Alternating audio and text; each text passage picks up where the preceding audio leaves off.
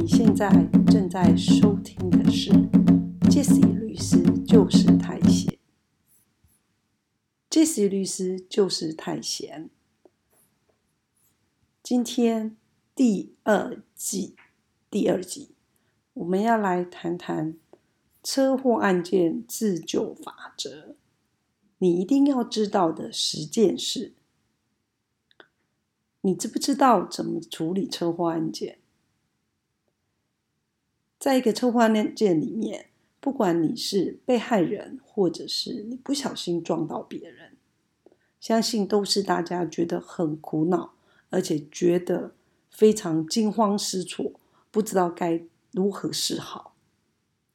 所以呢，车祸案件应该可以说是一般生活法律里面，除了继承案件，除了离婚案件。之外，可能许许多多的当事人都可能来找 Jesse 做相关法律咨询等案件类型，所以今天我们要花一点点时间来跟大家解说一下，到底策划案件发生的时候，那大家怎么去处理？因为有时候有一些简单的车祸案件，你不一定需要律师处理啦，因为你请律师要相关的费用啊。那杰西律师就是太闲，就是希望透过这样的 podcast，可以让大家有一些基本的法律常识。当你不需要委任律师的时候，你也知道能够按部就班，然后非常有条理的来处理车祸案件。那因为车祸案件涉及的层面。可能蛮广的，所以可能今天 Jessie 啊告诉大家的十件你一定要知道的事情，先把一些大概的重点告诉大家。那当然细节，比如说和解怎么谈，损害赔偿怎么计算，这些东西可能就是之后我们呢在针对各个小的主题。然后呢，有机会再跟大家解说。那也许我们也可以用另一种方式，就是把那个私底下大家可能 email 或者传讯息询问 Jesse 的相关的法律问题，我们可以啊拿出来讨论。所以非常欢迎大家提问，因为你的问题也有可能是别人的问题。那别人呢，可能因为太害羞了。没有办法提出来，所以你的提问其实是帮助了很许许多多的人。好，那我们说车祸案件，你一定要知道十件事。首先，Jesse 觉得第一件事是什么？是态度，因为我们在处理车祸案件的时候，常常会觉得莫名其妙的是。为什么有时候有一些被告，他为什么可以这么傲慢？讲白一点，你今天你是加害者，那至少你要拿出一点诚意，因为我们会发现说，处理那么多的车祸案件之后，会发现说，有时候车祸案件本身其实并不复杂，然后可能也很万幸的是，受伤的程度也没有这么严重。那所谓的严重是指什么？指可能有有人死掉了，可能断手断脚，可能有重伤。那我觉得这些对于不管是加害者或者是被害者来讲，都是很痛苦的经验呐。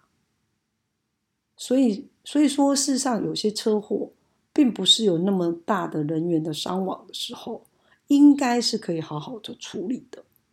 可是偏偏常常在我们谈和解过程当中，有时候我们不明不能明白说，为什么被告态度可以这么傲慢？那后来呢？Jesse 想了一下，应该是他误会了，他觉得说，反正他的保险可以理赔，那不干他的事。那这个是 Jesse，尤其是我现在手边还有几件车祸案件。常常大家谈到一半卡关，都是是这种被告态度很恶劣。那很恶劣，有时候你在谈一些和解金额的时候，其实不是单纯钱的问题，被害者家属假设面对他的至亲，可能爸爸或妈妈或者亲爱的孩子，因为这个莫名其妙的车祸案件离开了他们，永远永远离开他们，那种创伤，其实我们是局外人，我们都可以感受到那种痛苦。那被告又是那种，嗯，可能散漫、消极、不愿意解决的态度，甚至就是一副你就是要来要钱的。那对于被害者的家属来讲，那当然是创伤。好，这是被告的态度。那当然，有时候我们不是在苛责被害人，或者是被害人的家属。我们要讲的是说，假设今天这个车祸案件，大家要好好的处理，那相当程度可能不能有太多情绪，因为这我不是我们要到法庭上。去在法官面前吵架，我们是要解决问题的。那当然就是说，对被害者家属来讲，尤其被害者可能伤害很严重的时候啦，那种创伤其实是很严重的。哦，所以可能被告对于被害者的心情可能要照顾一下，然后也要多一点的包容。那这样子，我觉得。在处理车祸案件的时候，才会是一个好的开始。那第二件要知道的事情是什么？就是常常被告可能都搞错了，在这个车祸案件里面，保险公司并不是被告，是你才是被告。可能这个肇事者你在刑事。案件里面，检察官可能会侦查，然后起诉是你，不是保险公司。所以承接我们上面讲的，第一，你一定要知道第一件事情就是态度。那第二件事情就是说，你要搞清楚，今天不是保险公司被告，是你才是被告。如果要去关，是关你，不是关保险公司，更不是关保险公司的业务员。所以你怎么可以？就是觉得这个车祸案件不干你的事，让保险公司处理就好。常常听到这句话，我就觉得莫名其妙。他说保险公司会处理，那你觉得你撞死一个人或者把一个人撞成重伤，难道你没有任何责任吗？你以为我们的法律不会追究你的刑事责任吗？所以可能就从头到尾搞搞错了，因为大家都以为说啊，那就是理赔而已啊。啊，理赔就是钱嘛！啊，我车有保全险呐。可是问题是你刑事有可能就是过失伤害的，甚至过失致人于死的被告被追诉处罚。所以这件事情大家要非常非常清楚。那有了这两件事情处理好了之后，那第三件事情我们再来讲说。车祸案件到底是什么样的处理的步骤，那才有可能有一个好的开始。因为如果说你前面的态度非常的非常的恶劣，然后呢又一副把所有的事情都推给保险公司，然后也不愿意表现出一个负责任的态度，那我相信，假设你今天是车祸案件的被告。你在接下来我们要讲的第三件车祸案件怎么处理的步骤，你没有办法处理的很好的。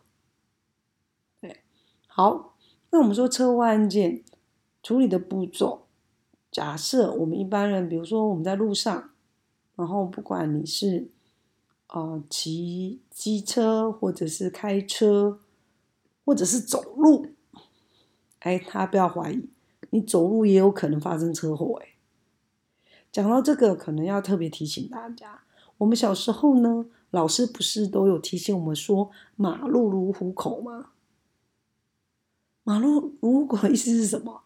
就是你在过马路的时候，拜托要非常非常的小心，好，一定要注意，不要仗势的说：“哎，没有，我现在是绿灯啊，不是行人优先。”可是问题是，你要跟他赌嘛？如果有一个不负责任的人，他没有让你行人优先他是一个冒失鬼，然后可能车子就忽然开很快过来左转，然后撞上你，是你可以告他，可是假设你就不幸已经迈白到天堂了，甚至有重伤，或者甚至啊、像我们当事人这样子瘫痪，那你告他，甚至告赢他又怎么样？你已经有难以回复的伤害了，甚至你已经离开人世间了，所以你告赢了，很多东西也没有意义了。所以我们要自己非常小心。即使自己的经验，就曾经在马路，然后忽然就差一点被那个左转车辆撞到，真的是一整个就跳开耶，所以才避免被撞到。所以大家还是要很小心。有时候我们走在路上，甚至我们开车在路上，我们很小心，跟其他人不小心啊，他就乱乱开或乱乱走，哦，所以一定要非常非常的小心。好，那所以这大家走在马路上都要非常小心。我觉得很不可思议的是，常常有看到有一些行人。他可能仗势着说：“哦，好啊，行人优先。”然后他竟然可以边走边划手机，耶！然后呢，非常缓慢的前进。所以我觉得这个是把自己置于非常危险的、危险的情况。对，可能大家要特别注意。好，那我们回来讲说，那到底车祸案件处理的步骤是什么？好，如果今天呢不幸发生车祸案件了，假设你今天你是被害人，然后你是意识清楚的，你一定要随手拿起你的手机。以前我们的智慧型手机还不是那么普及的时候，我们都会说啊，你可能要有个相机。现在几乎大家就随手拿起手机就可以拍照。你一定要把肇事现场做相关的拍照，为什么？因为这些都会是将来在做肇事鉴定的时候是非常重要的证据、证物。哦，尤其是要在没有被现场被移动、被破坏之前，这样才有办法还原车祸案件发生第一时间的情形。因为呢，在一个车祸案件里面，肇事。鉴定是非常非常关键也非常重要的。哦，鉴定出来之后，才有办法厘清说责任的归属。那今天如果是你不小心被撞到了，那如果今天所有的肇事责任都是你，对不起，你没有办法跟撞到你的人请求任何的赔偿。这个真的不是开玩笑。所以肇事鉴定非常重要，可是问题是说，如果你没有现场位置图，然后甚至说撞击点的照片，甚至散落物的地点等等的东西，那你将来怎么鉴定？可能有些人讲说啊，不会啊，警察来就会收集啊，等等的。可是你等警察收集，如果你是意识清楚的，我建议你随手拍照，然后呢？看看有没有现场目击证人可以做你的证人。再者，你要看看有没有哑巴证人。什么是哑巴证人？哑巴证人就是监视器。我们在一些车案件里面，通常监视器扮演了关键性的角色。那监视器有时候是我们路口可能我们的呃主管机关去安装的。那有的是可能哎，路边的 Seven Eleven 或者一些便利商店或者一般的商家，他们可能有装监视录影机，然后可能相关的画面。这时候呢，可能可以跟他们去调阅相关的影像。那如果说哎，你没有办法调阅，因为有些商家可能他觉得太敏感了，他可能会要求说好，没关系。你去申请检察官来调，我就给你拷贝。那这时候你就可以申请调查证据，好，或者是在报案的时候跟警察要求，好，请他去做相关证据的的收集跟查控。好，那再来呢？大家一定要牢记，如果你今天是被害人，然后你有受伤了，那你要告对方伤害过失伤害，你一定要在事件发生六个月内提起告诉。为什么是六个月？六个月就是告诉期间。那因为假设你是单纯的伤害，我说的是伤害哦。如果有人员的死亡，那就已经不是告诉男人之罪，是公诉罪了。好，那如果今天只是单纯的，你可能破皮擦伤、淤青，好，那这个就是告诉男人之罪，因为只是伤害罪，你必须要在六个月内提起。我们常常有看到说，有一些肇事者有时候很恶劣，他可能就故意拖延，他就是要拖过六个月。这时候我就会建议你，你先提起伤害的告诉。那如果肇事者就是被告愿意跟你和解，好，那你也可以接受，然后双方哎谈成了，这时候你撤回告诉也是 OK 的，啊，可是问题是，如果你超过了六个月的告诉期间，你可能就没办法告了。那常常我们会发现说，可能有时候有一些被告，哎，有刑事的。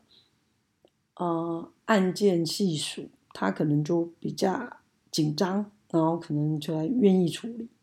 当然不是所有人都这样可是有时候会是这样子。那在那个时间点，然后来谈和解可能会比较好，甚至等那个被告被起诉的时候，对。那被告被起诉了，这件事情是刑事案件。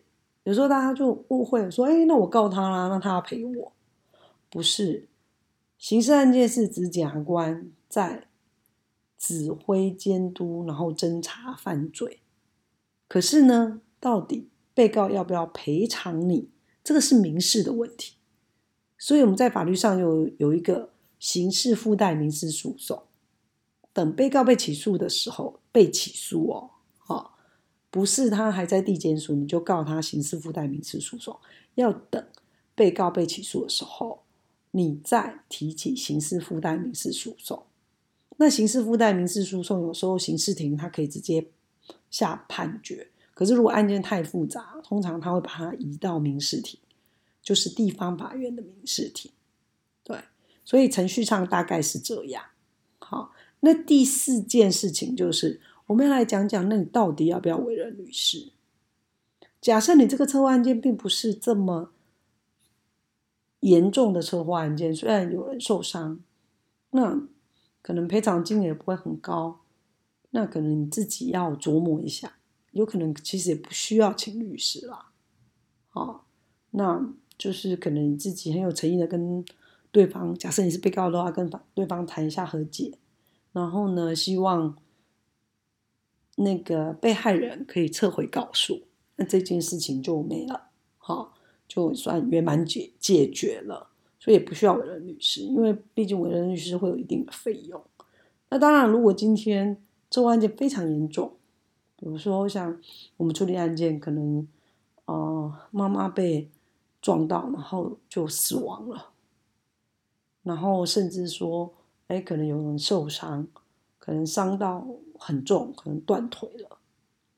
那这个时候，可能你从头到尾都不知道到底怎么处理。那我们就会建议说，你恐怕需要律师啊，恐怕需要律师去理清楚肇事责任的归属到底是什么。好，那在这种重大车祸案件里面，应该是要委任律师的。那委任律师除了被告，就是说可能委任律师，比如说哦，你不小心撞到人啊。那你要请那个律师帮你辩护嘛？比如说啊，就是说你罪不至死啊，对不对？虽然你有过失，可是毕竟不是故意犯罪嘛，等等的，可能就有一个辩护的方向这样子。那对于被害人来讲，可不可以请律师？被害人当然也可以请律师，即使又常常帮被害人来，就是当告诉代理人，好，因为被害人可以提起告诉嘛。那你可以委任律师，律师就是告诉代理人，然后来主张一些啊法律上的权利，然后当然也就是希望检察官在整个侦查过程当中，可能可能需要协助调查什么等等的，也可以申请调查证据。对，所以并不是只有被告可以请律师哦，被害者好，或者是被害者家属也可以帮被告、被害人请律师。嗯，那车祸案件你一定要知道的十件事里面的第五件事情是什么？是车祸案件的责任归属。那我们刚刚讲到啊，就是说，在一个车祸案件里面，通常要先去评价。去判断到底肇事责任是谁？那大家如果真的有处理过呃车祸案件，就会知道说，所谓的交通事故的初判表就是警方做出来的，那有时候都模糊不清，甚至说无法研判。那如果你对于那样的初判表你不服，你先不用太介意，可是你一定要争执哦，你就要申请肇事鉴定。好，那是经过专业的。肇事鉴定委员会做出来的鉴定结果，我们看到常常有时候就推翻初判表，好，所以这很重要，所以一定要申请肇事鉴定。假设你对于初判表的认定有争执，或者甚至你觉得初判表搞错，从头到尾都错了，那你一定要申请肇事鉴定。好，那针对肇事鉴定你不服怎么办？假设鉴定出来都对你不利的，那你就要复议。对，所以车祸案件一定要知道第五件事情，就是车祸案件责任归属到底怎么认定这件事，你一定要明白，而且要争执到底。如果今天肇事鉴定的结果是你完全没有肇事责任，一个被告啊，那你在这个车祸案件里面，纵使有人员死亡，你是一毛钱都不用赔的。当然，Jesse 讲的是指法律上的责任，道义上的责任。假设你认为说啊，你觉得心有心有不忍，或者说有恻隐之心，当然你可以做其他的一些道义上责任的负责。可是我们今天讲的是法律嘛，我们在法言法讲的就是法律上你要不要承担这个责任，这样子。那车祸案件，你一定要知道第六件事情，就是车祸案件的诉讼程序。那我们刚刚说啦，好，车祸案件的诉讼程序就是说，可能它有分民事跟刑事的诉讼程序。好，那车祸案件一开始的时候，通常呢，就是可能检察官会侦查，哦，然后做起诉或不起诉。那如果检察官起诉之后，你想要民事的赔偿，你是被害人的话，那你就要请求刑事附带民事诉讼损害赔偿。今天 Jesse 常常，啊，大家听清楚哦，大家常 Jesse 会从两个方面来切入，会有时候是被害者的角色，有时候是加害者，就是被告的角色，来谈说，哎，那到底今天假设你是被害者，或者是你是加害者的话，你是被告。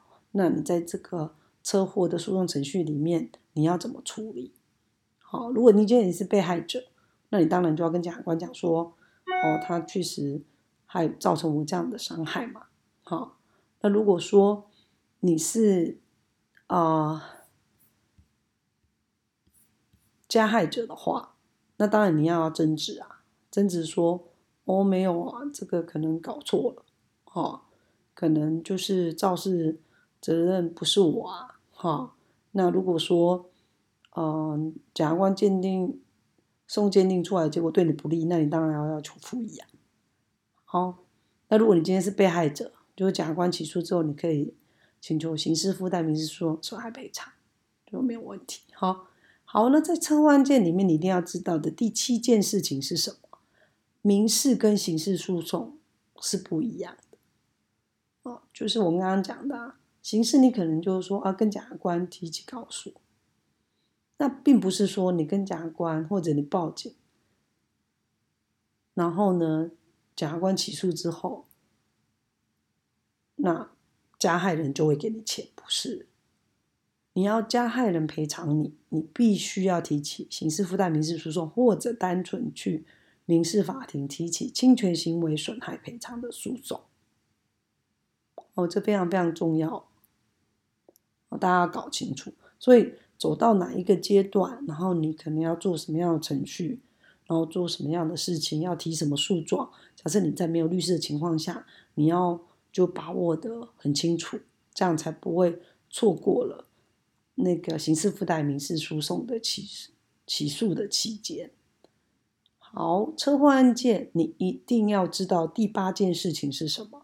你要知道如何开庭。今天我们假设的是说，在这个车祸案件里面，你可能认为，哦，蛮轻微的，可能没有那么严重的人为人员伤亡，或者是说你没有办法委任律师，你没有能力委任律师，那这时候可能就你需要自己去开庭。那你自己去开庭，你要注意什么事情？你要如何开庭？哦，那简单提醒大家，就是说，不管你是被告或者是被害人，你要去开庭，你都要提早去，哦，以免你就匆匆忙忙啊，一下子找不到法庭在哪里啊，一下子很紧张啊，又直接进了法庭，不知道该怎么说话。那另外就是说，请服装整齐。我有次看到我们当时他竟然给我穿拖鞋来开庭，因为我觉得，当然我们也不是说哦，在。法庭一定就多严肃啊，肃穆啊，一定要多紧张啊。可是问题是说，这是一种对于法庭的尊重啊。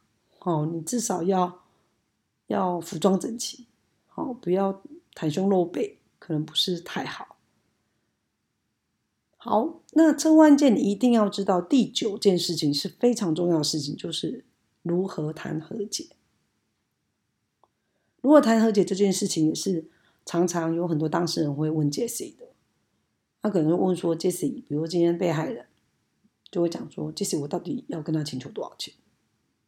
好，那当然在法律上我们会有一个计算基准，Jesse 都会习惯说，可能算出来，然后跟当事人解释。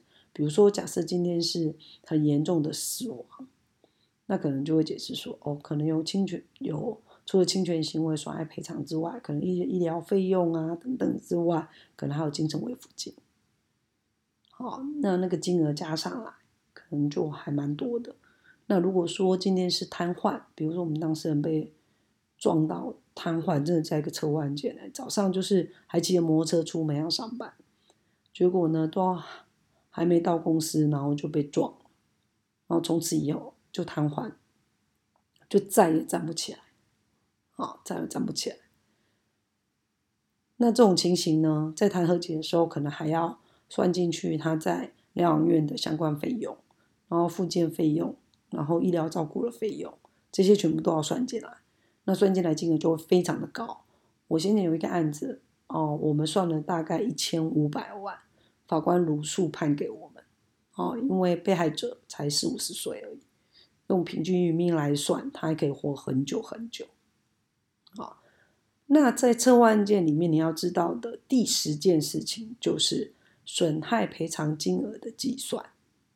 好，那损害赔偿金额的计算呢，就是我们刚刚有简单陈述的。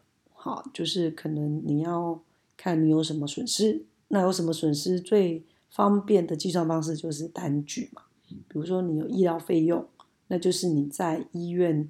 住院期间开的医疗费用，然后你买的一些相关医疗用品，比如说在药局买的纱布啊等等，这些都可以有收据的。那或者是说，在车祸一开始的时候，可能在医院嗯请了几天的看护，那有时候你请的那个看护公司上，他们是可以开具开出单据的啦，就是收据让你来做。一个请求的依据这样子，那一般如果没有，就可能就会用一天看护费用大概两千二到两千五之间计算。好，那可是就是说，你要请求损害赔偿，你有举证责任嘛？你可能那个金额要算清楚。那建议大家就是说，你把它做成一个表格啦。那这样子的话，法官在核算那个金额的时候也比较清楚。好，那这样子也比较不会有争议。哦，也有帮助你这个案件纷争的解决。好，那今天呢，因为我们时间有限，那我们第一次讲车祸案件。那车祸案件实在有很多很多的细节要告诉大家。可是碍于时间短暂，所以今天只能就大方向、大纲的方式跟大家讲。你一发生车祸案件，你要做的十件事。好，那这十件事呢，几乎都是环环相扣。好，有关于你怎么处理，那更有助于你真正的好好处理一个车祸案件。所以希望呢，大家下次再遇到车祸案件，希望不要啦，因为大家出入平安嘛。好，那如果说不幸遇到的时候，你要知道怎么处理。那这是非常非常重要的。你现在正在收听的是《杰西律师就是太闲》第二季第二集，我们讲车祸案件自救法则，你一定要知道的十件事，希望对大家有帮助。